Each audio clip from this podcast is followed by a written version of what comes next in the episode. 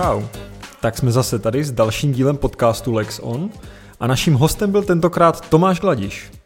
Pokud Toma neznáte, tak je to fyzioterapeut v jednom z nejlepších cyklistických týmů na světě, Bora Hansgrohe.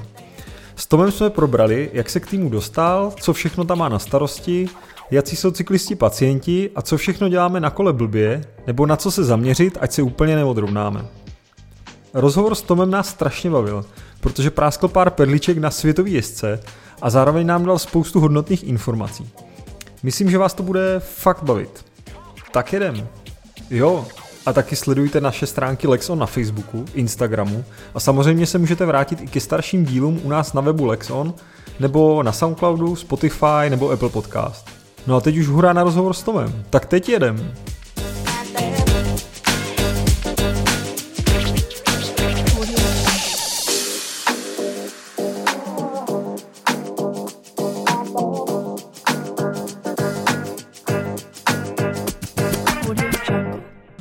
Ahoj Tome.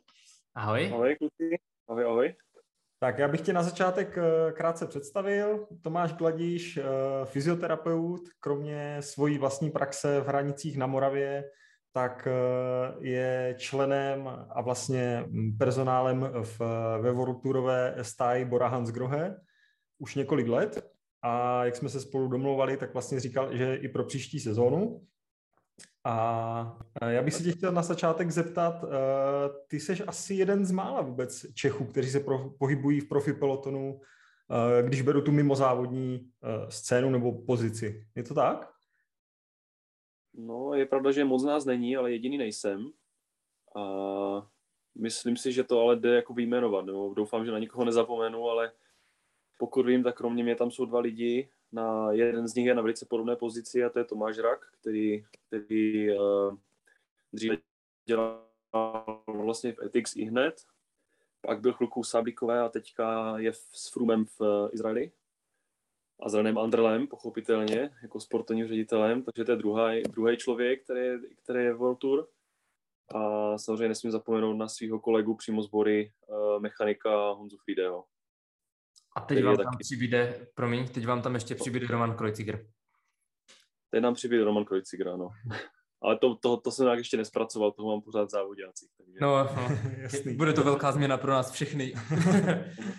Eh, mě by zajímalo, jak se dá třeba poměrově říct, eh, kolik času trávíš svou vlastní praxi a kolik v té boře, jestli se to takhle nějak dá říct tak já se snažím, ať je to čím dál tím víc ve prospěch té, té běžné praxe, protože už mám přece jenom rodinu a dvě malé děti.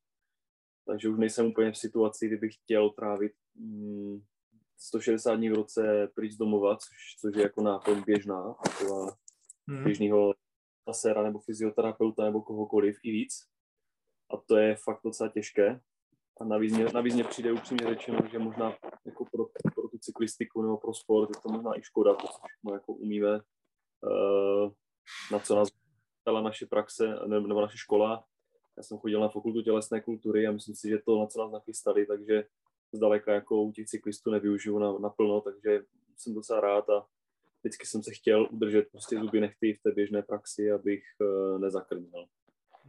Takže snažím se, ať je to čím dál tím míň, ale praxe je taková, že sice podepíšu smlouvu na 45 dní, ale odjedu 70, takže, takže takový kompromis. No. no. Jak jsi se vůbec vlastně dostal k, k tomu angažmá vlastně v jednom z nejlepších týmů světa cyklistického?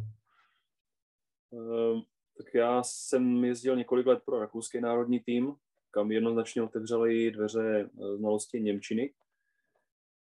A protože tam přece jenom už to nějaký posuny velký nenabízelo, tak jsem začal pokukovat po nějakých jiných týmech a aniž bych se jako o to nějak aktivně snažil, tak jednoho dne prostě přišel telefon eh, z Rakouského svazu od, naše, od našeho trenéra Franz Hartla, který se znal se sportovním ředitelem sbory s Christianem Pemrem, že někoho potřebují. V té době to ještě bylo pro konty, protože to bylo v roce 2015, takže už chvilku na zpátek. A to byla moje cesta. No. Mm, přeplánoval jsem si pacienty, protože jsem cítil, že to je veliká šance a vyrazil jsem. No. Takže první závod byl CTLM Tour v Holandsku. Tam to bylo relativně klidný závodění, všechno v pohodě. všechno si sedlo, takže, takže mě o pár měsíců později zavolali, jestli, jestli nechci kooperovat víc, takže, takže v, byl jsem pro konty vlastně 2016 už týmu, No a, o to, a to, že budeme World Tour a že k nám přijde Sagan, tak o tom se nám samozřejmě v tom roce 2016 teprve, zdá, teprve jako mohlo zdát. Že? Hmm. Tak takováhle byla cesta víceméně. Trošku jsem šel naproti, ale v zásadě to tam bylo i hodně náhod ale já vždycky to trošičku zjednodušu nebo zlehču tím, že vlastně já jsem nepřišel za Saganem, Sagan přišel za mnou.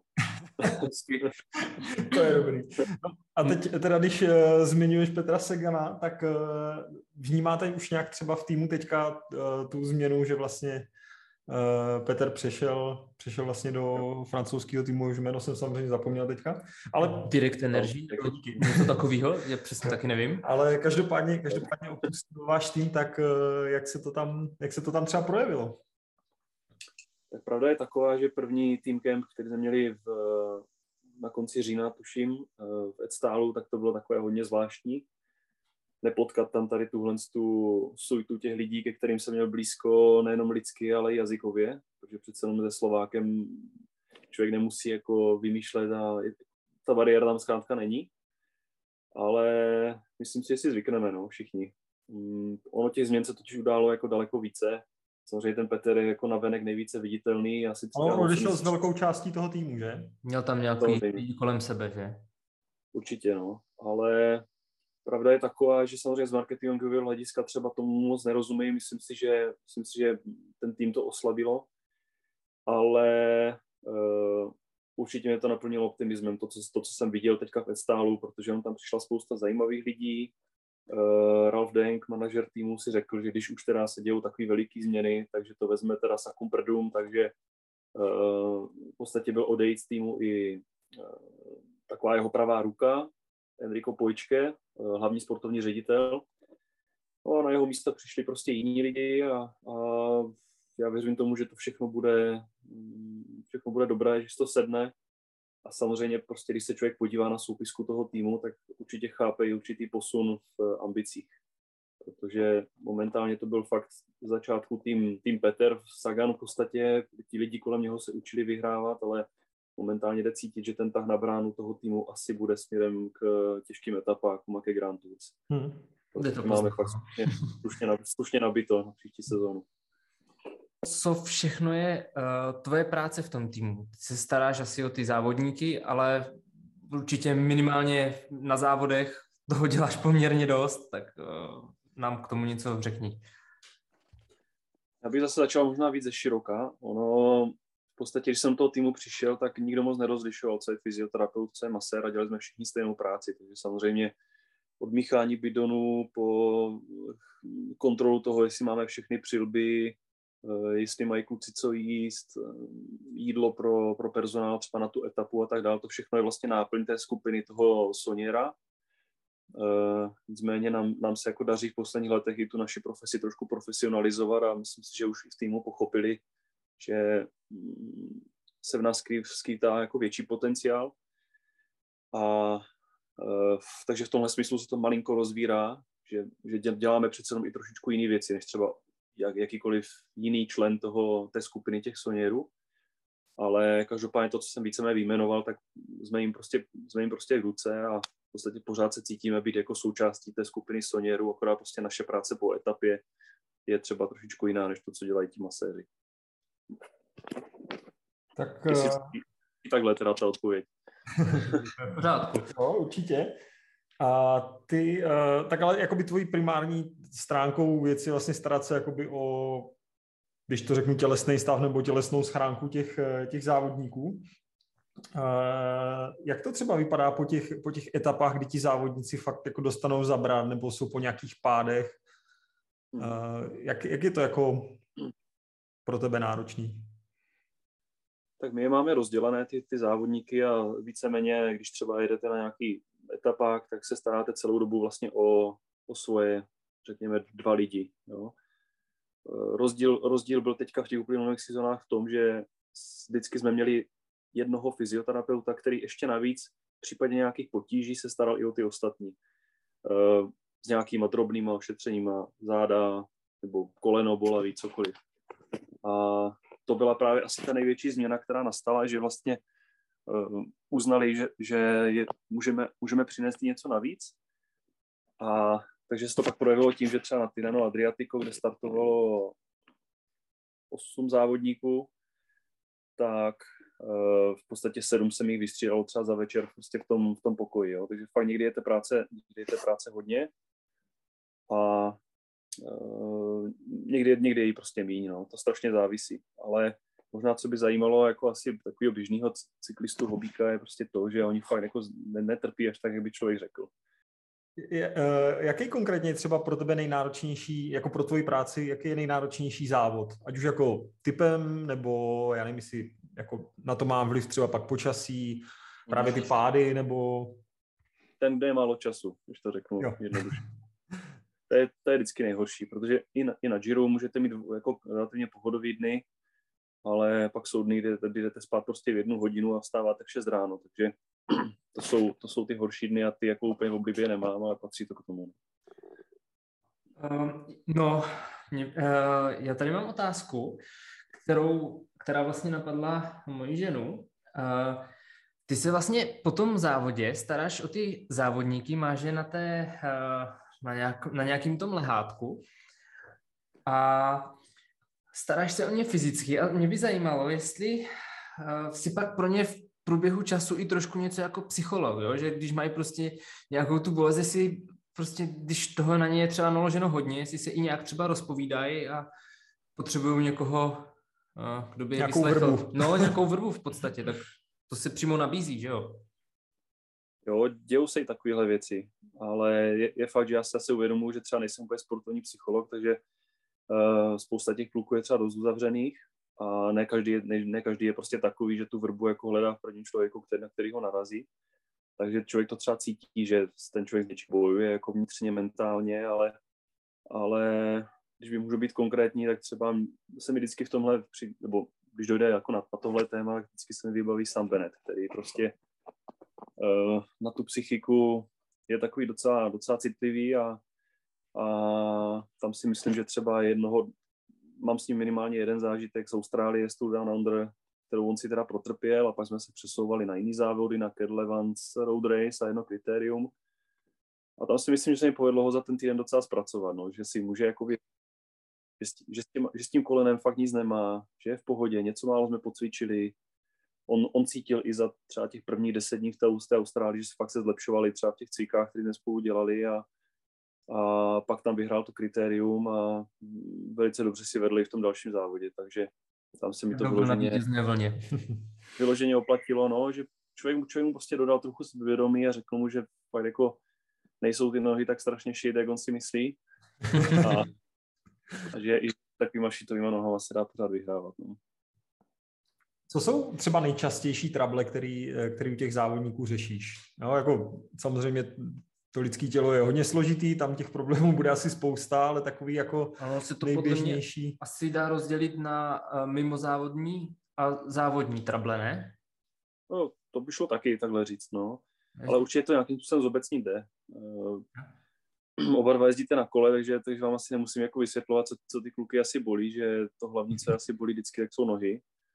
Ale jako souvisí s těmi další věci, jo. Jsou to bolesti zád, uh, ať už bederní páteře, nebo třeba hrudní páteře, nebo nějaký tuhý krky, uh, můžou se ozývat starý zranění, jo, což vždycky je potřeba brát trošku úvahu a je, a je potom fajn, že máme nějakou dokumentaci prostě těm závodníkům, takže, takže já přijedu na závod. Závodníka jsem sice dva měsíce neviděl, ale pořád mě chodí e-maily z jiných závodů, takže přijedu jako informovaný o tom, co se stalo a většinou se už jenom doptám, jestli je fakt úplně v pohodě.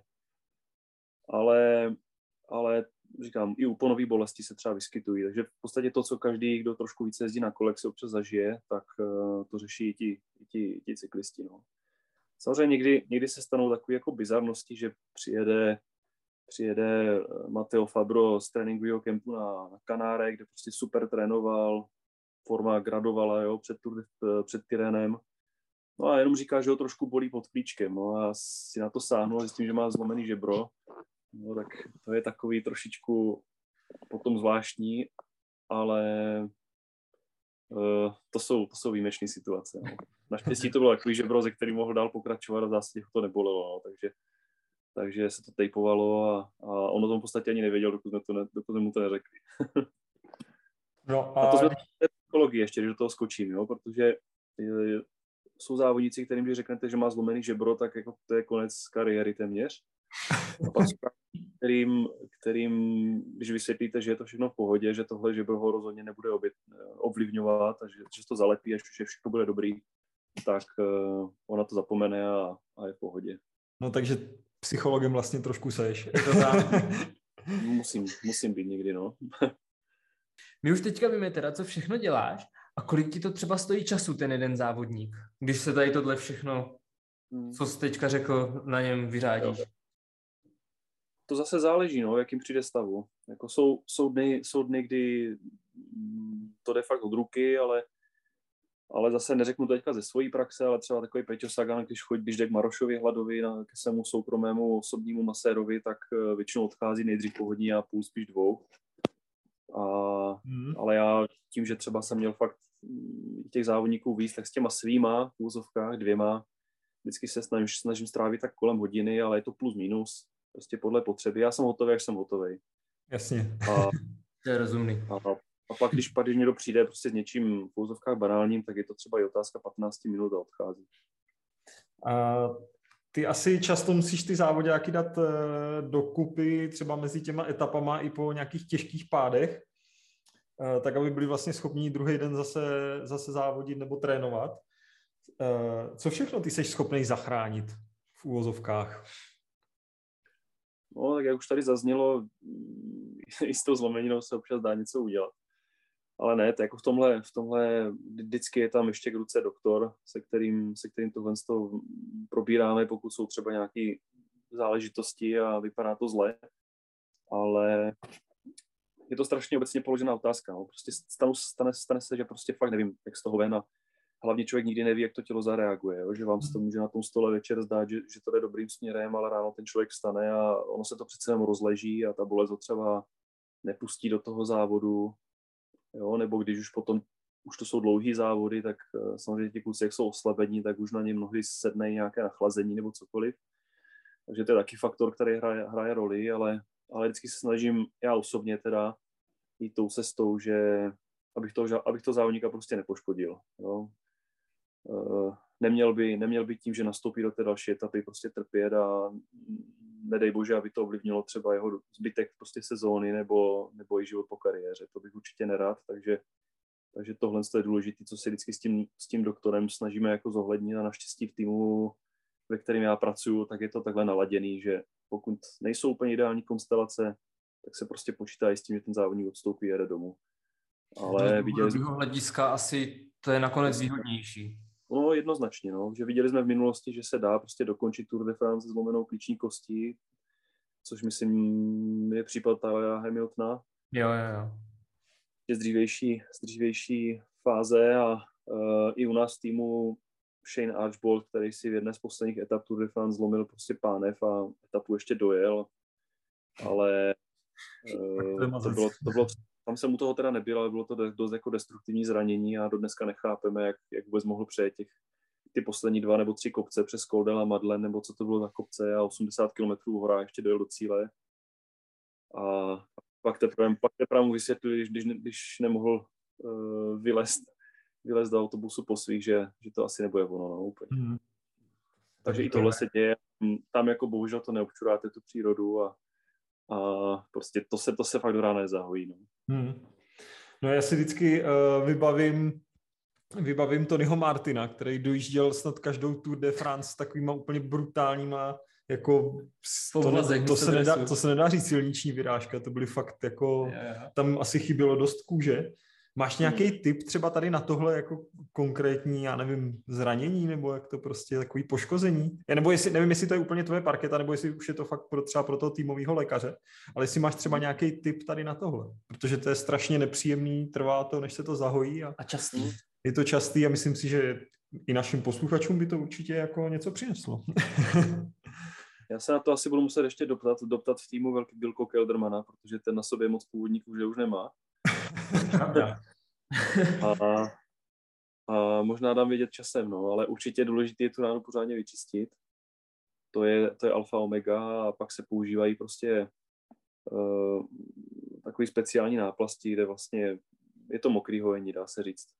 A s nějakýma jontama stříbra a podobně, aby se tam prostě nedostala ta infekce dál a s tím se dá potom i celkem jet, ale samozřejmě je to nepříjemný. Při každém šlápnutí to člověk cítí, že jo, a tak dále, ale říkám, nejdůležitější je to určitě vyčistit, no. Hmm. A teď úplně zásadní otázka.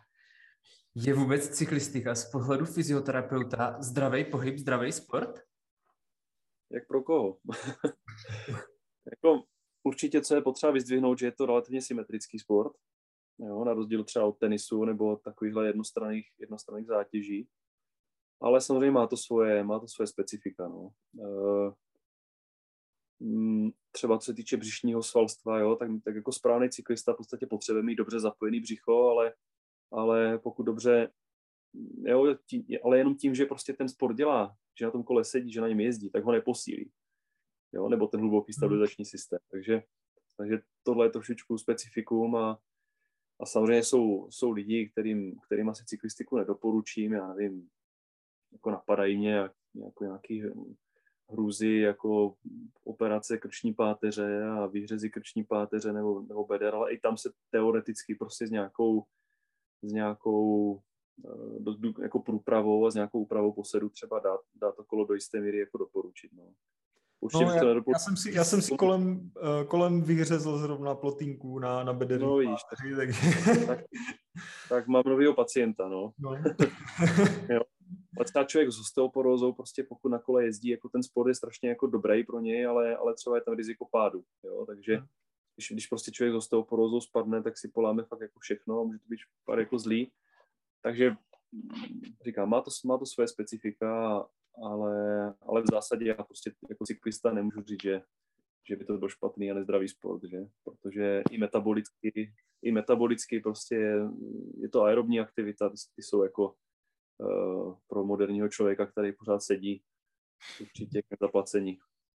No, k tomu se, k tomu se ještě asi dostaneme. A hmm. Eh, vnímáš eh, velký rozdíl mezi profíkama, který máš na starosti, jsou to topězci na světě, nějakýma hobíkama a potom svýma pacientama? Ať už jakoby ve vnímání té fyzioterapie nebo celkově nějaké poctivosti toho, toho cvičení Přístup nebo nějak k tomu přístupu? Všemu.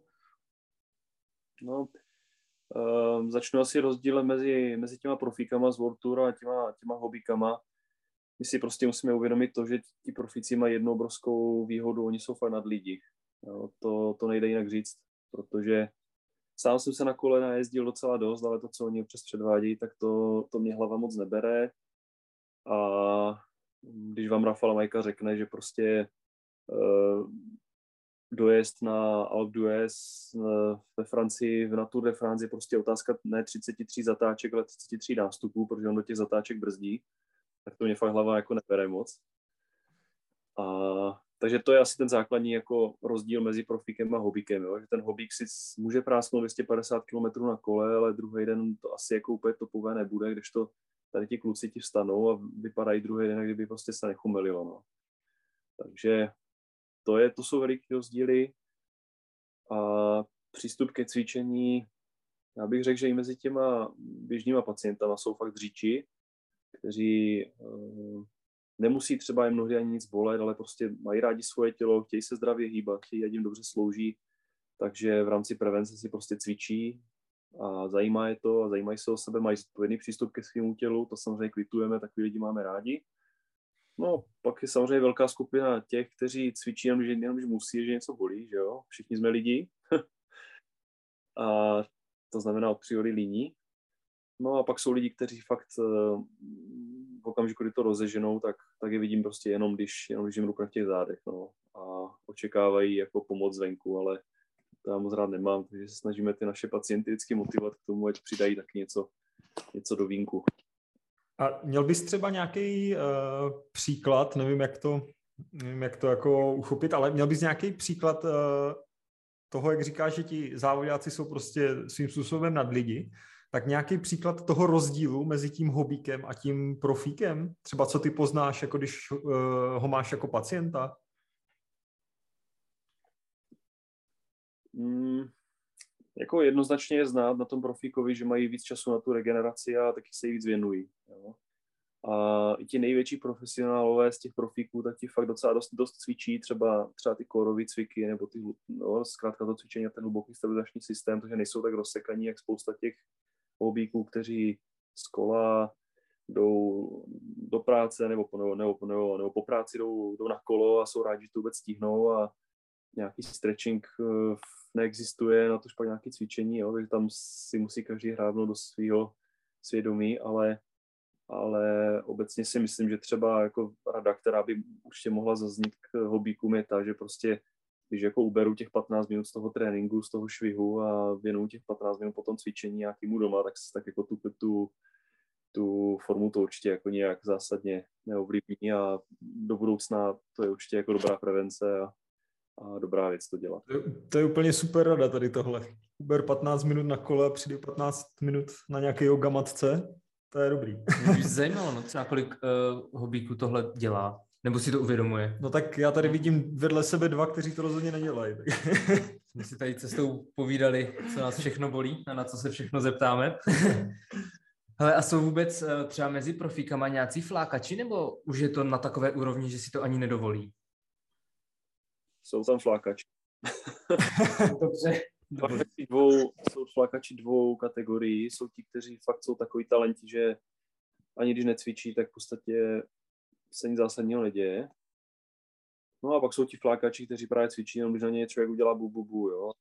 Takže asi jak, asi jak, asi jak mezi těma normálníma lidma. V tomhle zase takový nad lidi nejsou teda. Já jsem si teďka vybavil video uh, Petra Sagana, jak dělá ten rozštěp na těch rukách, neumím ten cvik uh, pojmenovat. to je úplně neuvěřitelný. Jako, jako ne... věci jsem mu zakázal, no.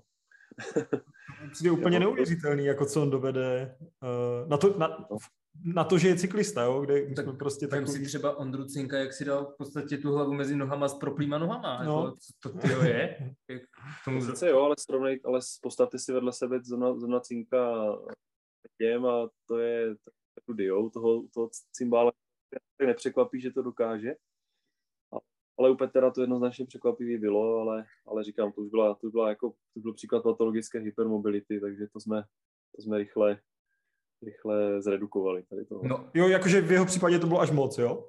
Přesně tak. Přesně no, tak. Je v tomhle třeba tak nějak výjimečný, když říkáš teda, že hypermobilní? No, no, ne, on právě vůbec hypermobilní není, spíš je to takový tuhoš, uh, ale, ale určitě určitě prostě výjimečné je v tom, že neuvěřitelně reaguje, neuvěřitelně regeneruje a strašně dobře to svoje tělo zná. Takže, takže v tomhle tom s ním vždycky ta práce byla prostě perfektní a dokázal přesně popsat, co cítí a, a když jsme třeba řešili nějaký úplně detaily v té terapii nebo v nějakém nastavení těla, tak přesně věděl, o čem je řeč a, a bylo to hrozně fajn. No. Žádný dřevo. A Takže s ním pracovat? S takovým cyklistou? taky člověk pochopí, že fakt uh, není divu, že se, diví, že se živí tím, tím tělem a že ví přesně, že ví přesně co, co, co jeho tělo potřebuje, jo? což se ukazuje prostě v té kariéře celkově. On, myslím si, že netrénuje víc, než musí a byl třikrát mistr světa, má nespočet vítězství, takže, takže myslím si, že v tomhle on to má hodně srovnaný a dokáže to tělo svoje dost cítit. No. No, ty, eh, ty říkal, že když pracujete třeba na nějakých detailech a tak, eh, takže umíte u těch jednotlivých závodníků dělat nějaký v úzovkách tuning? Musíme, musíme to umět, no. To je, to je vlastně naše práce a jo, když, když by člověk chtěl, říkám možná urazím jako fitness trenéry, ale když by člověk chtěl prostě, měl jako určitou baterii cviku a tu by jenom dávkoval, tak eh, to může, to může dělat kde kdo, no, ale, ale poradit tomu člověku, co on konkrétně má třeba změnit, nebo na co se zaměřit v konkrétním cviku, co třeba udělat trošičku jinak, než jak, než jak ten cvik znáš uh, běžně, tak to si myslím, že už je potom devíza, která se musí, musí zohlednit a která potom může toho člověka fakt jako dost posunout. Tak jo. A uh, uh, pozoruješ třeba mezi těma hobíkama a těma profíkama nějaký stejný problém, který jako mají? Hmm, tak jako já bych řekl, že v podstatě ty profíky nepotkávají jako jiný, jiný potíže než, než nás, obyčejný smrtelníky. Jo. Hmm. Říkám, hmm. jsou to ty bolavé záda, úponové bolesti na kolenou, Jo. Občas se stane něco fakt výjimečného, že, že si při nějakým pádu nebo nějakým, nějaké dlouhé cestě třeba letadlem vyskočí nějaký žebra a blbě se jim dýchá. Jo, to, se, to se všechno stává, nebo že si přeleží, přeleží krční páteř, takže v podstatě každý, kdo trochu více jezdí na kole, jak si myslím, že zažívá jako i, to, i, to, co zažívají ti profíci. V tom bych neviděl žádný velký rozdíl. Uměl bys poradit, na co si obecně dávat největší pozor na tom kole? Mm-hmm. Jako já si myslím, že základní je určitě ten posed, no. Protože já jsem svýho času pracoval v jednom brněnském obchodě, který už teda nefunguje, ale dělali jsme tam vlastně BG Fit uh, nastavení kola. No a velice brzo se rozkřiklo, že v podstatě tam to, tam to dělají uh, lidi, kteří trochu tělu rozumí a snaží se pomoct s těma bolestma, takže tam chodili v podstatě z 90% lidí, kteří fakt měli velký potíže a ničilo jim to ten zážitek z té jízdy na kole, ať už bolavý zápěstí, kolena, záda, cokoliv a a tam jsem jako zjistil, že fakt nastavení posedu je alfa omega a, a dokáže člověk hodně jako ulevit i těm, i těm obyčejným hobíkům, na to špak těm profíkům, kteří prostě na tom najedou 30-35 tisíc za rok, jo. Takže tam, tam ta pozice jako je fakt extrémně důležitá a když to řeknu blbě, tak i, i, i milimetrový posun prostě na kufru, na tretře může nadělat fakt jako strašlivou paseku, no. Takže určitě posed, určitě posed a taky vnímat to svoje tělo, nepřizpůsobovat prostě svoje tělo tomu kolu, ale jako možno to kolo tomu, tomu člověku, tomu cyklistovi. A když to myslím vážně, tak fakt se věnovat i, i, i té kompenzaci, ať už z hlediska jiného sportu a nebo, nebo tomu cílenému cvičení. A co bys tak doporučil jako kompenzační pohyb? Bych řekl, že většina, většina těch cyklistů tohle zná, že jako nebude, nebude to pro ně novinka, že určitě určitě doporučuji plavání vždycky, jenom jako, nejenom jako být v podstatě to je zimní přípravy, ale je to skvělé v, sezóně si občas zaplavat. Máme volný den, že po, příprav, po pár dnech tréninku tak to bodne. Teďka v zimě skvělé jsou běžky, uh, sněžnice, skialpy, teďka hodně frčí, tak to si myslím, že jsou taky takové aktivity, které jde docela dělat a, a myslím si, že rozvíjejí prostě to tělo tak nějak uh, po všechně. Jo? Jsou to symetrické aktivity, taky aerobní, takže nemůže člověk říct, že, že, že netrénuje, když, když jde na ski Alpy a, a je to všechno fajn. A co třeba běh? Ten jsem tam tak nějak nezaslechl. No, uh, s během já to totiž mám tak jako neurčitě, protože já třeba sám si myslím, že nemám úplně dobrou techniku běhu a, ne, a nevnímám to jako sport prostě ideální pro mě. A myslím si, že tohle je problém jako spousty dalších lidí, no, že že spousta cyklistů fakt jako jakmile se skazí počasí, tak schová kolo do garáže začnou jako běhat, ale, ale to není jako filozofie, která mě úplně vyhovuje, protože taky zatížení těch úponů a těch šlah je trochu jiný a, a může lecos prostě bolet, což jsou signální charaktery toho, že, nebo signály toho, že něco není úplně dobře.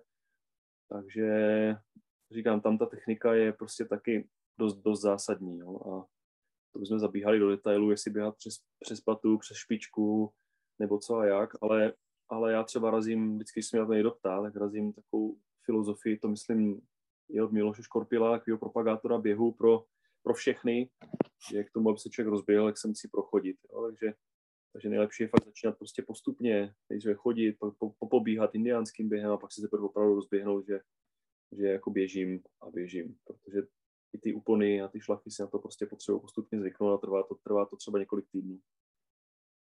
Jasný, no, protože že jo, takový tak někdo začne uh, první běh 10 kiláků a ještě ideálně po asfaltu, tak... No, zároveň nemůže chodit, no. že? Přesně tak, bolestivý lítka a, a tak dále. Jo. Jako samozřejmě ta technika je důležitá i na těch běžkách, je důležitá i při tom plavání, ale přijde mi, že při tom běhu, kde jsou ty dopady a je spočítaný, že prostě při každém dopadu má ten běžec tu relativní hmotnost jako v ten moment toho dopadu třeba dvojnásobnou, tak je to fakt jako blbý pro ty klouby a, a pokud ta technika není vychytaná, tak, tak si může fakt jako něco, něco škaredýho udělat. No. Takže proto to třeba pro mě osobně není metoda volby číslo jedna, ale, ale jsou, jsou cyklisti, kteří běhají rádi a běhají dobře a a pro ty je to samozřejmě skvělá příprava. Jo, teď se to rozmohlo i mezi profíkama docela. Tak Tom Pitcock zaběhl nějaký ten rekord no, na pětku, ne? Tam je, to, tam je to s nějakým otazníkem. On tam no. to vysvětloval, že měl nějaký nový hodinky a že s nimi moc neuměl, ale Aha. podle tady těch, podle toho času by byl asi dvě vteřiny za rekordem v Británii. Hmm. Taky, Takže tak myslím, má, že, že řekl, že chce tu pětku dát snad za těch 15 minut nebo kolik. Hmm. No, tak on mezi náma výborně běhá i Adam Hansen, jo, který ukončil kariéru, bydlí tady ve Friedlandu na Ostravicí a prohání Dělá triatlon ty... teďka, že? Dělá, chystá se na triatlony, ale běhá i s běžcema a docela je prohání, no. No, ty, eh, ty jsi už někdy před chvilkou zmínil uh, důležitost jakoby, uh, toho spevněného kóru, břišních svalů a podobně. Uh, ono to souvisí svým způsobem nějak s dýcháním. Můžeš tohle nějak popsat? jak je důležitý vlastně to správné dýchání na tom kole? Nebo při sportu vlastně obecně? Tak zase je, je, to, je to otázka jako na, na celý podcast věnovaný, věnovaný dýchání, jo? ale když bych to měl jako zhrnout, tak samozřejmě hlavní dýchací svaly bránice a, a hlavní problém je v tom, že bránice je zároveň posturální sval, to znamená, je to jeden z důležitých svalů, který patří do, té, do toho hlubokého stabilizačního systému a, a pokud člověk špatně dýchá, neplní ta bránice ani, ani, ani dobře tu posturální funkci, to znamená, nejsou, když to řeknu hodně lidově, nejsou dost, není dostatečně spevněný trup nebo spevněný, uh, spevněný záda, takže si ten člověk zakládá na různé další potíže a to se netýká jenom zad, to se týká i postavení pánve, uh, tím pádem zapojení kyčlí. No. Uh, je, to, je, je to hodně široká otázka, ale určitě, určitě správný dýchání, říkám, by bylo téma, téma na, na díl, ale je dobře, že se o tom zmiňujeme, protože právě k té aktivaci s tím hlubokým stabilizačním systémem nebo s tím core určitě dýchání jde ruku v ruce a, a i tam se člověk musí jako hodně často učit. Jo. Já doufám, že na mě nebude naštvaný Tomáš Paprstka, jestli si tohle jednou pustí, ale, ale, ale myslím si, že na u Tomáše Paprstky se nám povedlo taky jako hodně, hodně zefektnit jeho dýchání a myslím si, že při první návštěvě mě bylo docela překvapený, když moje první věta byla ta, že mi dýchat a, a do dneška vidím ty jeho oči, mu vypadly v důlku málem, no. Mistr světa v cyklokrosu, co neumí dýchat. no, tak kde by byl? Kde by byl? že? Uh, no, ale, ale, jako, ale jako, abych mu, abych mu nekřivděl, on se, on se teda hodně posunul a myslím si, že už to, že už to mi určitě daleko líp než předtím. Uh, my jsme si tady pak ještě našli takový uh, asi uh, moderní trendy, který dneska, dneska frčej v rámci nějaké regenerace a tréninku. A tím jsou uh, různý ty masážní pistole a ještě možná bych předběhl před to, jsou, jsou to různý ty dýchací pomůcky. Já teda musím říct, že v tom se vůbec nevyznám, nebo to jsem nějak neskoumal. Jestli třeba tohle nějak využíváte, nebo jestli to je úplná Marketingová věc. ne, ty, ty, ty dechové pomůcky ty rozhodně nejsou marketingová věc, to si myslím, že funguje hodně dobře, ale zase, zase chce to prostě uh, vědět, co s tím a jak s tím naložit. Jo? Že um, může si člověk jako špatným dechovým stereotypem fakt leco jako rozhodit. Takže někdy je potřeba fakt hodně pátrat a fakt jsou ti lidi hodně překvapení, jo? že třeba při zrovna při tomhle tom pohybu mají vydechovat, přitom oni by se podvědomě třeba nadechli, nebo naopak. A třeba je zajímavé někdy si vyzkoušet ty dechové pomůcky nejenom v sedě, ale třeba i v nějaké složitější posturální situaci. Jo? Sednout si na balon, postavit se třeba na balanční čočku a ne, nebo, nebo, nebo se postavit jenom na jednu nohu a najednou člověk zjistí, že, že je vlastně strašný problém se dobře nadechnout nebo vydechnout. Jo? Takže, takže tohle to si myslím, že určitě je dobrý téma. Co jsem třeba zrovna dneska zahlídl na internetu, tak to jsou nějaké ty masky, které Eh, které jako znesnadňují průchod vzduchu a viděl jsem s tím tady v Olomouci, kde žiju, už pár lidí jako běhat. Eh, člověk, člověk jako ho potká na floře v parku a říká si, že byl běží Darth Vader, ale on to je prostě člověk, eh, který se snaží si jako pomoct tím, že si nasadí prostě masku, která mu nesnadňuje dýchání, tak to je třeba trend, který bych jako zavrhl. Do toho bych teda určitě nešel. A co tam bylo za ty další věci? Jo, masážní pistole. Masážní pistoli já třeba osobně nesnesu na svém těle, nemám to rád. Jsou lidi, kteří to používají, jim se to líbí, ale mě tam třeba osobně chybí ta zpětná vazba, že necítím, co to s tím svalem vlastně dělá. Jo? Což, což když bych si třeba udělal sám sobě si automasáž, tak cítím v těch prstech, jestli mi ten sval třeba uh, měkne pod těma prstama. Myslím si, že možná udělám víc, víc služby, než, než si koupit jako masážní pistoli. Ale to je možná můj názor osobní. Jo? Určitě se najdou lidi, kterým to vyhovuje, nedají na to dopustit.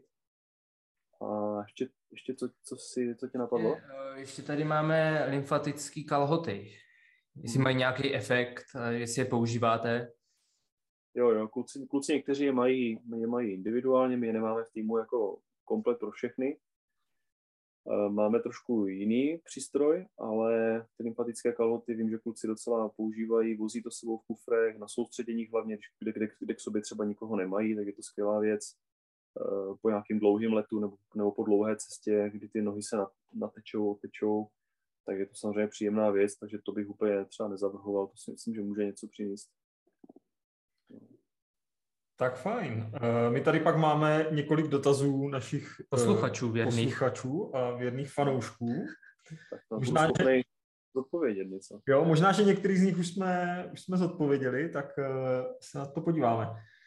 Tak, první dotaz je tady, kolik dní trávíš mimo domov za sezónu? Tak to jsme, myslím, na začátku nějak načnuli.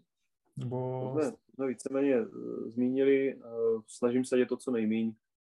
Eh, teď mám podepsáno na 45 dní na, na sezónu 2022, ale už teď mám v plánu asi 60, takže, takže myslím si, že to určitě bude víc. A uh, máš už nějaký jako plán, plán těch akcí nebo nějakých závodů třeba, kde se, kterých se budeš účastnit? Hmm. Mám rozpis na první, sez, první půlku sezóny. Hodně jsme zvažovali, jestli, jestli tam, co, co tam vlastně bude, ale já jsem zjistil, že prostě pro ten běh s tou praxí já vždycky potřebuji na chvilku odjet a pak se zase vrátit, že oni, oni když, když jim člověk podá prst, tak mu kousnou celou ruku, takže by byli schopni ho poslat na tři měsíce na cesty. Nicméně mám už docela brzo, odlítám 20. ledna do Argentiny na tu Vueltu San Juan. Uh, potom budu chvilku doma, v podstatě celý březen budu v Itálii, celý ten italský blok od Strade Bianche přes Tirreno Adriatico až po Milano Sanremo. Tak to jsou závody, které mám hodně, hodně rád a vždycky se tam rád vracím. A pak mě čekají ardenské klasiky, to je někdy kolem Velikonoc, který se pravděpodobně letos spojí i třeba s Paříž Rubé, protože to tam nějak vychází kvůli nějakým státním svátkům trochu jinak než je obvykle. A pak mám pocit, jsme se domluvili na kritérium Dauphiné, jako takovou generálku před Tour de France. Nemá, nemám v plánu letos žádný Giro ani Tour, eh, což je v podstatě jenom otázka toho, že je to prostě čtyři až pět týdnů být domova a to, to jako už se mi nechce. No. To říkám, říkám upřímně. Jasně, no. Další dotaz je, uh, co jsi musel studovat nebo jak jsi proškolený, abys mohl vykonávat tuhle práci v tom World Tour týmu? Tak uh, jako přímou vazbu na World Tour tým to nemá.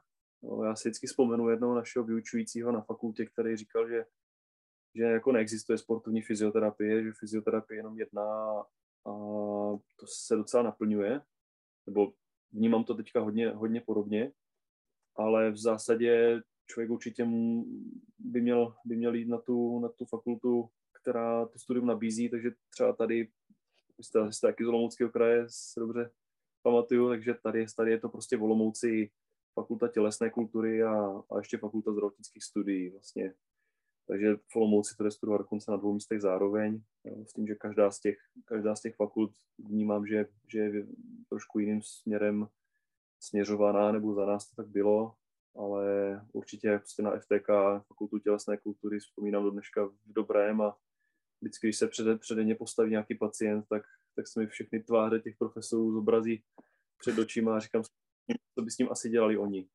Takže takže určitě studium je potřeba, je to podle mě ta nejlepší potom mm, reference i pro toho, i pro toho zaměstnance, zaměstnavatele ve Vortur, protože určitě k tomu přihlížejí. Tak jo, potom tady máme dotaz, jaké jsou všechny uh, tvoje úkoly v týmu, ale tak to jsme víceméně zodpověděli. Takže to můžeme přeskočit. A potom, uh, tady, jak už jsem říkal, uh, že se ještě vrátíme k tomu sezení. Přesně. Tak tady máme dotaz od našeho posluchače Lukáše. Ale zajímá to úplně všechny. Co dělat v rámci prevence pro uvolnění v oblastech krční páteř, ramena a trapézy?